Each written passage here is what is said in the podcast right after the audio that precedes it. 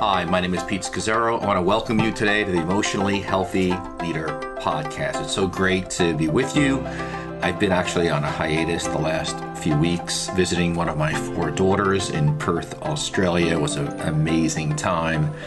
It actually gave me a wonderful time to reflect and be and have a, in a sense, a longer sabbatical. So today I want to launch out on a, a series, and today's topic is six marks of a church culture that deeply changes lives. Six marks of a church culture that deeply changes lives. And I'm going to call today simply part one. Now, God always intended that the church as a culture would be radically different than the world around us. And uh, but sadly, that's not the reality for most of our, our churches. And so, what I'm going to share with you today is, is actually a cultural vision uh, of the church. It's, it's the fruit of years of thought and pondering. Uh, probably well over a decade ago, I was asked, What does it look like for a church to be uh, emotionally healthy? And uh, I did a, a first draft uh, for a, a, ministry and refined it and put a lot of work into it and thought into it. Uh, and I remember giving it to this ministry and organization.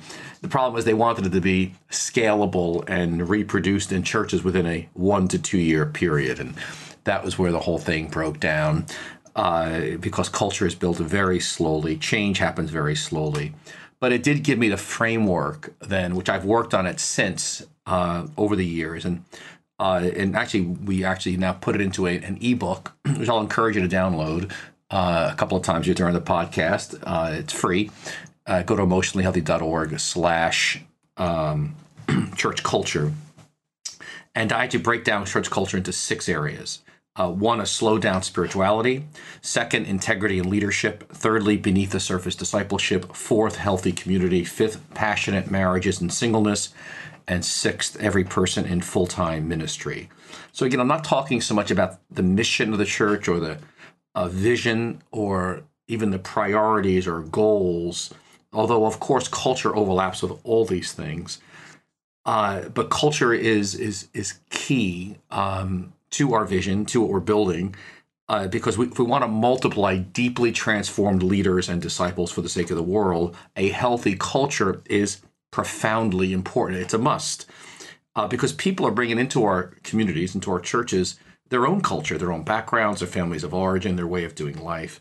And our mission is to shape them into a radically different culture, the new family of Jesus.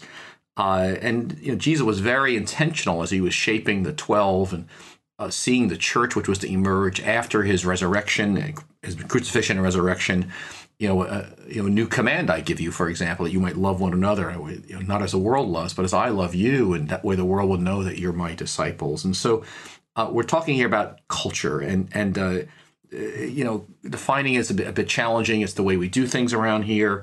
Uh, every multinational country, culture, every multinational company, for example, like an Apple or Google or IBM, they have their own culture that's distinct. Uh, you know, political groups have cultures, and denominations and parachurch organizations have cultures, and every church uh, and uh, ministry has a culture, an ethos, the way we do things around here. And just think with me for a second before I launch into really part one today uh, about culture. Think of if you're part of a denomination, whether it's Anglican or Pentecostal or Southern Baptist or independent, maybe you're Roman Catholic or Orthodox. Think of the country you come from, whether it's the United States or Canada or Ghana or Germany or uh, China or Syria. And within that, you've got all kinds of, you know, rural, suburban, uh, urban. Then you got social class culture with upper, upper middle, you know, middle class, poor. Then you've got generational cultures. You know, we've got boomers, millennials, generation X, Y, Z. The world's changing very rapidly, and each generation has its own culture actually. And uh, and then you got ethnicities uh, as well with their own culture. And I think it's just here in the United States, we got African Americans, you have Latinos, and all Latinos from all different you know countries of Latin America or Spain. Then you've got you know Filipinos and and Italian Americans, and, and the list goes on. Uh, you know, suburban white United States is, is definitely a culture. And I was very aware of that, in particular when I started our church at New Life Fellowship uh, many years ago, because it was an urban, immigrant, uh, poor working class community here in urban New York City. And I remember the limits of at least, you know, the, the dominant power culture in the United States in terms of conferences and publishing uh, you know, magazines is, is, white middle class evangelicalism, at least in our tradition. And the United States is the most powerful economic you know country in the world, and and, and so you had a you know stuff I was being exposed to, especially once I was in you know seminary and going to conferences was primarily white evangelicalism in suburban areas. Yet I was planning a church uh, that did not have many white people uh, and was 75 different countries in it, which is what New Life Fellowship is today. Uh, but very urban, very different culture. And I remember being at uh, you know more than one conference and learning and loving certain aspects of different ministries, but realizing that they were a culture. Uh, I think of John Wimber, who was rolling around in the days and he was still alive and uh, in the early 90s. And the vineyard at that point, uh, not necessarily not necessarily today, as far as I know, but at that point it was very California, you know, culture. And here I was in you know urban New York, and uh, just very aware. Like I, I, I you know, and even bringing some speakers in, uh, often from places like California, and realizing, oh my gosh, this is such a different culture. And so even now, New York City is changing so rapidly, just like I'm sure your city is, or where you live, and the implications are vast as we plant churches and develop new churches for the next generation, uh, that culture changes. And so, again, the question is, what's what's a church culture look like that deeply changes lives, whether it's leaders or disciples, that that, that multiplication takes place. So. I'm going to talk about six areas, one per week. Each one is so rich. Uh, there's so much to it. Actually, I was preparing just today. I was aware, oh my gosh, can I even do this in in one podcast? uh, the first topic, which is a slow down spirituality. Uh, so again, here's the six. I'll overview it again. Then let's dive into slow down spirituality. So first is slow down spirituality. Second is integrity and leadership. Uh, the third is beneath the surface discipleship. Uh, the fourth is healthy community. Uh, the fifth is passionate marriage is in singleness, and the fifth is sixth. The final one is every person in full time ministry. So again, let me invite you to uh, download of the free ebook here before I launch at emotionallyhealthy.org slash church culture. And uh, it's got some discussion questions for your team. But here in this podcast, I'm going to expound on it much more than I did in the ebook to give you a sense of a whole. But the ebook's got some great questions for you and your team to think about. All right, number one, let's go in, let's dive into slow down spirituality as the the first mark of a culture that deeply changes people's lives. And so we're talking about a, a, a culture, a, uh, a people where people have slowed down their pace and their activities in order to be with Jesus, out of which everything flows in their lives. Now, let me give you a bit of history of uh, my own story of how I ended up here and what I'm not talking about in slow down spirituality, because I'm, i want to refer to something a bit more drastic than probably many of you have been exposed to in uh, your own training and development. And uh, I, I, was remember teaching in 2002, 2003, a whole series on the Book of Revelation, and I spent a year and a half on it, chapter by chapter, verse by verse. Uh, was deeply impacted by it as you know john the apostle john writes this book to these seven churches in asia minor who were under enormous pressure from uh, the roman empire being persecuted with all kinds of lies and he gives these images that are so rich of the beast and the dragon behind the beast and this warfare and all these metaphors and images. Uh, but it gives such a deep sense of the pressure we're all under from the world, the flesh, the, the devil himself, and the intensity of the warfare. And yet we're called to bear witness to Jesus and be faithful to the end um, through our very lives.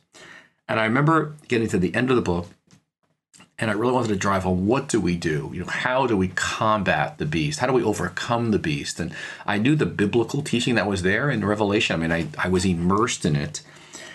And I remember cl- my closing message, uh, or second to last closing message, uh, pulling out Dallas Willard's book, Spirit of the Disciplines, and calling people to disciplines, uh, silence, you know, scripture, etc., and, and, the classic evangelical disciplines, and which I all believe and love them in, and love them. And I, I mean, this Geri and I are, are deep into, you know, we, from the time we came to Christ uh, in the seven, late seventies, very faithful in quiet time and scripture, and quite disciplined, and not legalistically, but just we're just pretty disciplined people and um, you know, following Christ. And and uh, the, the, this this great gift of our tradition as evangelicals, as Protestants, and I know most of you listening to are are like me, evangelicals, and we're active. We mobilize people for the work of mission. We're we're into Scripture, uh, and and we're reaching the world for Christ. We've got so many riches, I think, of, of clarity of the gospel, but we're very weak at stillness and silence, slowing down. And that affects the way we build communities, affects the way we do mission, it affects the way we make disciples. Uh, and so, something drastic I realized in 2002, 2001, 2002, in that series, 2003, something drastic was needed to slow people down. and I remember years ago, and I, I, I heard this, don't know where it's written, where Dallas Willard referred to the mega churches in the United States, in particular, as a blip on the screen in, in, church history, that they will disappear at some point because they're not sustainable in the kind of spiritual life they've developed. And so we're talking about a slowed down spirituality, which um, is going to, which requires I got to expose you and bring you into a broader culture than your own church culture as, as well. So, for example, if you're going to measure success just by numbers, uh, forget this. Just, slow down spirituality is not going to happen. And that's the only way you're measuring success because to measure your church by numbers alone and say that's success, that alone is a culture. Um, and so I want to broaden you to, yes, be deeply evangelical, but actually broadly ecumenical. In other words, we want to learn from other people outside our tradition as evangelicals without losing our distinctives and our, and our strengths. That's why church history and scripture is so important. And uh, in 2003 was a turning point for me as I, you know, I've said this before, I think they don't even know our stories, but Geri and I actually took a four month period to learn from uh, monasteries, slow a slow down spirituality. We knew it was key, uh, and we knew we couldn't find it in our tradition. Not the way that we not not strong enough to slow people down. I think that that's what took us into a whole other world because. Um, I began to realize, oh, wait, there's a whole tradition of a slow down spirituality, of, of a monastic kind of a life found in Moses, for example, and Elijah in scripture, in John the Baptist in the desert, and Jesus himself and, and, and there's always been this theme through church history of the desert fathers were were tremendous influence in the early you know two two three centuries fourth century that affected the first 1500 years of the church. Um, and then you had the split in roman catholicism in 1517 with the protestants and uh, you know and, and, then you had you know, the, you know we, we, had, we had the roman catholic i'm sorry orthodox split in 1054 eastern and western churches uh, and both the Eastern and the Western Roman Catholic Church had a deep foundation of monasticism. And then in 1517, you had the Protestant Reformation split, the third big split, which, and if you study the Reformation closely, they shut down all the monasteries, especially in England and Europe. Uh, and so as a result, uh, that had a, again, it was a reaction against abuse that was going on at the time. But it had a deep impact on us today.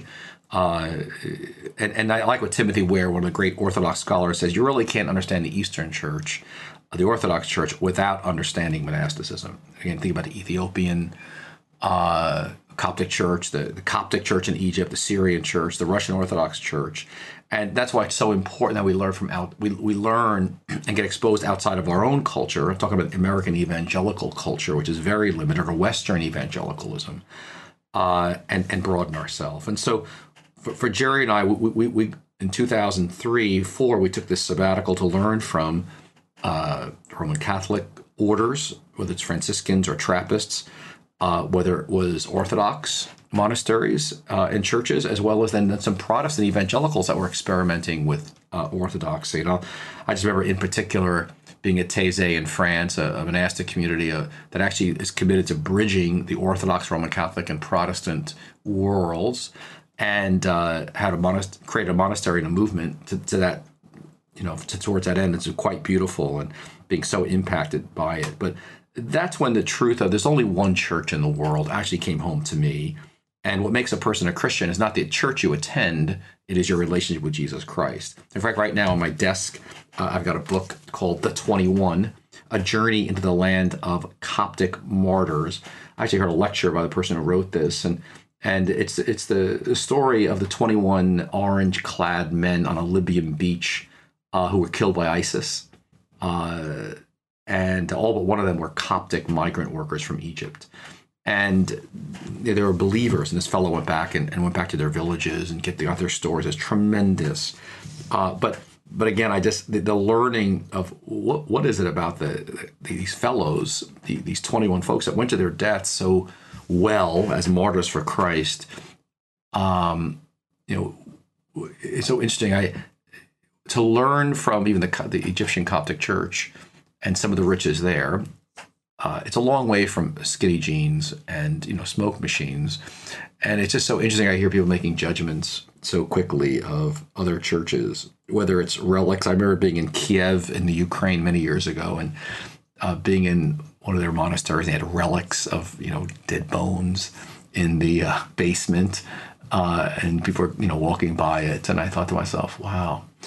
Uh, I remember when uh, Jacob made sure that uh, you know his bones were carried to Egypt. I mean, to uh, you know to Egypt when he went there, and it's very very interesting. There's so much to learn there. But so again, part of my goal here is perspective, and if we want to create a culture that multiplies deeply changed disciples and uh, leaders, uh, uh we've got to feed the sheep, and we've got to slow folks down.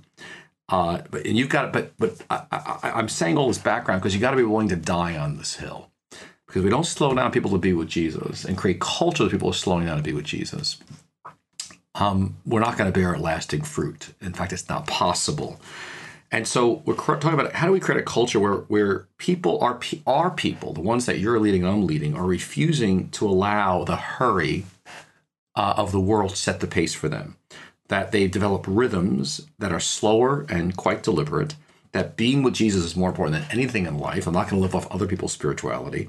And yet they're able to, they're, they're spending time with Jesus and themselves and with others, but they're flexible, able to change, uh, and they've got some foundational practices to cultivate this communion with Jesus so that they're doing uh, in life flows out of being with him. So just try to imagine the culture, and then we'll talk about you know how do we get there. But a, a slow down spirituality and, and, in, those whom you're leading where uh, he, I'm going to give you five aspects of that from where I, I, see they're pretty key to slowing people down.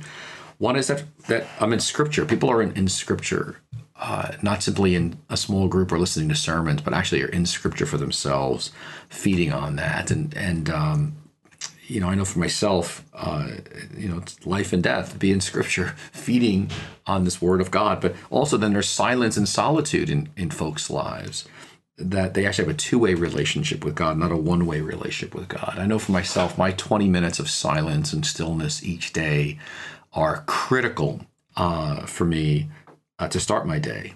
And then, of course, I, I you know I'm, I'm, very much committed to silence throughout the day and at certain points, and try to do midday offices, morning, midday, evening prayer. But silence and solitude uh, are just so key for a slow down spirituality. I don't know if it's possible to have one without it. And then, of course, there's Sabbath as a another key foundational spiritual practice where for a 24 hour period I stop, rest, you know, delight, uh, contemplate, you know, God. Uh, so we're actually tasting heaven. And, uh, you know, you know, we want folks who aren't just cultural Christians. Uh, you know, we are what we do, but are, but actually have gotten off crack. You know, the crack of doing, uh, and I've slowed down for not just scripture or silence and solitude, but actually for Sabbath. And I like to say I've yet to meet a person who's got a great rhythm in their life, a leader especially, who does not have a Sabbath as a as a core spiritual practice, along with prayer and Bible study and worship and other things. I mean, it's it's a it's a gigantic spiritual practice. And then for me, a, rule of life, uh, how do I structure my life around Jesus? Again, this comes out of monasticism. And I think some of the, what I'm saying, if we're going to learn to be a slow down spiritual culture, uh, we've got to pull from traditions outside of our own. Uh, I'm talking about the Reformation forward. Uh, and the, the, the, gift of a rule of life, which is part of how monastic communities are, are shaped, is, how do I create a structure around which everything I do, uh, you know, breeds of Jesus.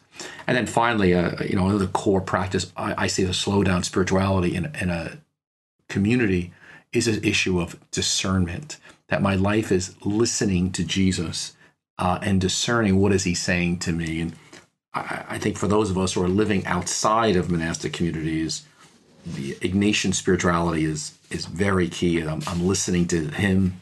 I'm listening to my body. Uh, the body is a major prophet, not a minor prophet. And so that so if we can slow down our people and we come together on a weekend service to worship, uh, it's not about our worship teams trying to you know get people all jazzed up because they're cultivating their relationship with Jesus all during the week, and it just kind of flows out of that. And and uh, then they're drink, drinking in corporate worship and and excellent teaching from Scripture, but they've got their own base out of which and, and slow down spirituality out of which they're living. Again, our goal is a culture. You know, like Jesus says in John 12, 26, whoever serves me must follow me. Whoever serves me must follow me. Uh, you know, most of our churches have this theme. You know, we want to connect, grow, serve. We want people to connect somewhere, grow, and you know, be growing and serving. And, uh, and um, it's all good. I mean, I, I like it. Jesus, however, defines whoever serves me must follow me. And so, my number one goal as a leader is I want to create a culture where people are following Jesus. You know, how do we best serve Jesus? Follow him. I'm listening to his voice and I am following his voice. Now, this begins first with us as leaders. If I'm going to create a culture of a slow down spirituality, I've got to slow down. Um, you know, I was asked recently, you know, actually, uh, how do I how do I do my rhythms when I'm on vacation? And again, I just came off a vacation, and my answer was that I, I I'm always thinking about my rhythms of how am I going to be with Jesus today, and you know, Psalm 27 4 from David is like my life verse or one of my life verses where he says, One thing I ask of the Lord, this is what I seek, that I may dwell in the house of the Lord all the days of my life, to gaze upon his beauty and to seek him in his temple. And that I, the invitation for us as leaders, I believe, is to leave the world and leave the, I'm going to call it the American church, in my case, the Western church, uh, which has so much of the world in it that we can't even see it. We're swimming in it like fish. And so I think about it night, I think about the day, when am I going to get some times to be with Jesus the next day? You know, how am I going to do my rhythms? And so I, you know, I think in terms of morning, midday, evening, that, that always, you know, those are my big pauses each day, every day. Uh, so I, have got, so I think it does be, it does begin with us. If, if you're not living a slow down spirituality, it's not possible to create a community or church with a slow down spirituality. Uh, same thing with you. So you may not be the lead point leader, uh, but you may be uh, over a small section of your culture or your community. But you you can't create that a slow down spirituality in your team unless you slow down yourself. Listen, it's like we're on crack of doing. Uh, this is really difficult. Um, um I know th- this is the first mark of a church that deeply changes lives, church culture that deeply changes lives, and it's incredible. It's first because it needs to be first. This takes time, it takes process. Again, just think of this of the Israelites learning how to do Sabbath. They didn't just learn after 400 years of slavery in Egypt, of working seven days a week like slaves, to just have a one day where they would, you know, Sabbath to the Lord their God. They learned it over time uh, through trial and error. It's quite difficult for so give yourself a lot of grace for you to learn to slow down spirituality as a leader to actually get it in your life. It's going to take it's going to take time. So you want to take small incremental steps. So it begins number one with you. So just remember, you don't want to get ahead with the people you're leading uh, beyond where you are. You want to say, "Follow me as I follow Christ." So again, give yourself your grace, get yourself on a journey. But then, then the second thing is you're going to build a culture is not just you as a, as a leader, but then your your core team your few reports, who, who are the key people uh, that you are developing that are on your team, and then you begin to build into their into your supervision and into your into their job description. There's accountability that they're going to live the culture you want to create. And again, I'm giving you one aspect of the culture here, which is slow down spirituality. Uh, we're not just hiring technicians who can get something done. Uh, secular companies can do that. Uh, and now you're saying, "I oh, know the people around me are not formed." Of course, they're not formed. This this is people are not coming to you as even leaders formed in the kind of culture we're talking about here. Uh, this transcends, uh, you know, slow down spirituality transcends, uh, you know, any particular denomination or time in history. Is that This is you know, this this is so radical for the world we're living in today. So this this has to become part of your supervision and evaluation. Again, first out of your own life, and then with your team, uh, something you're talking about. So.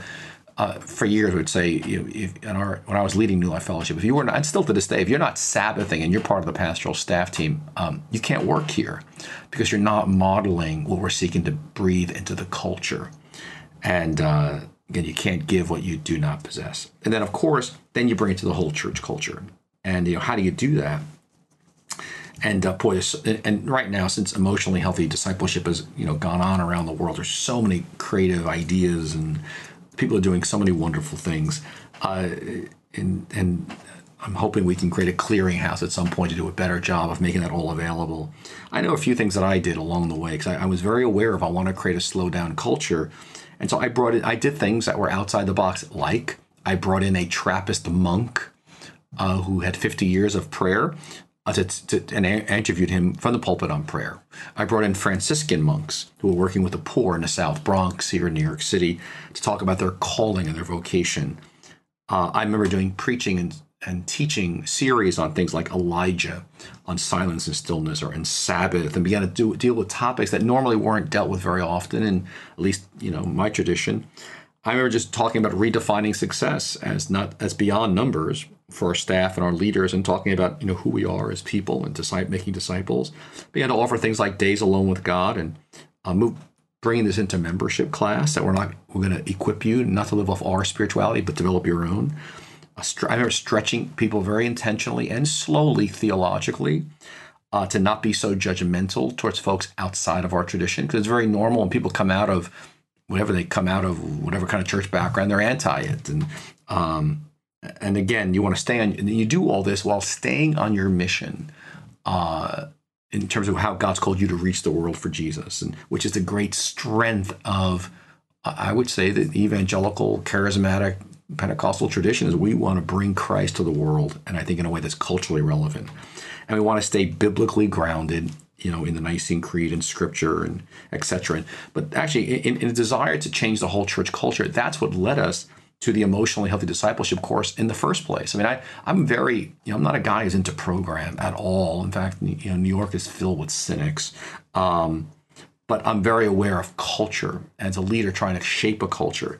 And the reason um, we finally developed what we call today a, the emotionally healthy discipleship course, part one and two, was I, I, I needed, as our church grew and as years passed, uh, I, I needed to create a culture that would last beyond my person. And I realized I couldn't do it as the church grew larger. And then, of course, as I handed the church over and did succession, um, it became very obvious that um, you know we needed something. But it, actually, even before I did Succession, I couldn't. I, I recognized there were pockets of the church that were not getting these values, and so we created that part one and part two of the Emotional Discipleship course to to bring something much like Alpha does for evangelism, that it creates in the culture a some value. It creates in the church a culture that stays there long term. Then it gets you know worked out. And so things like the daily office, where people are introduced to silence and stillness, is, is, is the core of the course. Um, and everyone in church is exposed to that. And then you've got a common language, you've got common tools, you've got a common theology, uh, and you're creating a culture. So uh, I don't, at this point, I cannot think of any other way to create this kind of culture without bringing something in centrally beyond small groups um, that everyone does that's high quality and well done. And I, you know, you want to encourage you, you know, find out about that when you're ready. So here's a few objections, and I'll bring this to a close. People say things, this isn't practical. We're program driven, uh, we're weekend service driven, and uh, it's just not going to work here. And so my answer to you is, well, listen, cultural change is very slow. New York City was the last place this should ever have worked, especially in light of my personality, which is a bit ADHD, uh, and I'm a local church pastor, etc. So I had, is it practical? yes with uh, yes and no. With human beings is impossible but not with god. With god all things are possible. If you believe me he wants you to slow down to be with him out of which all of your leadership will flow. You say i'm not the point leader. Uh, you know and uh, yeah, i get it. Uh, and uh, I, I was the point leader and yet i created this system that was all about doing and fast so yes we're dealing with powers and principalities that are beyond us but jesus has defeated the works of the devil on the cross of jesus but you just do your area that you're responsible for You create a healthy culture out of your being. Let God take care of the rest. And I can give you many testimonies where that has worked. You may say it's really hard. It doesn't work for me, Pete. It's not natural. I tried and failed. Well, welcome to the club. I did as well. Uh, I tried and failed.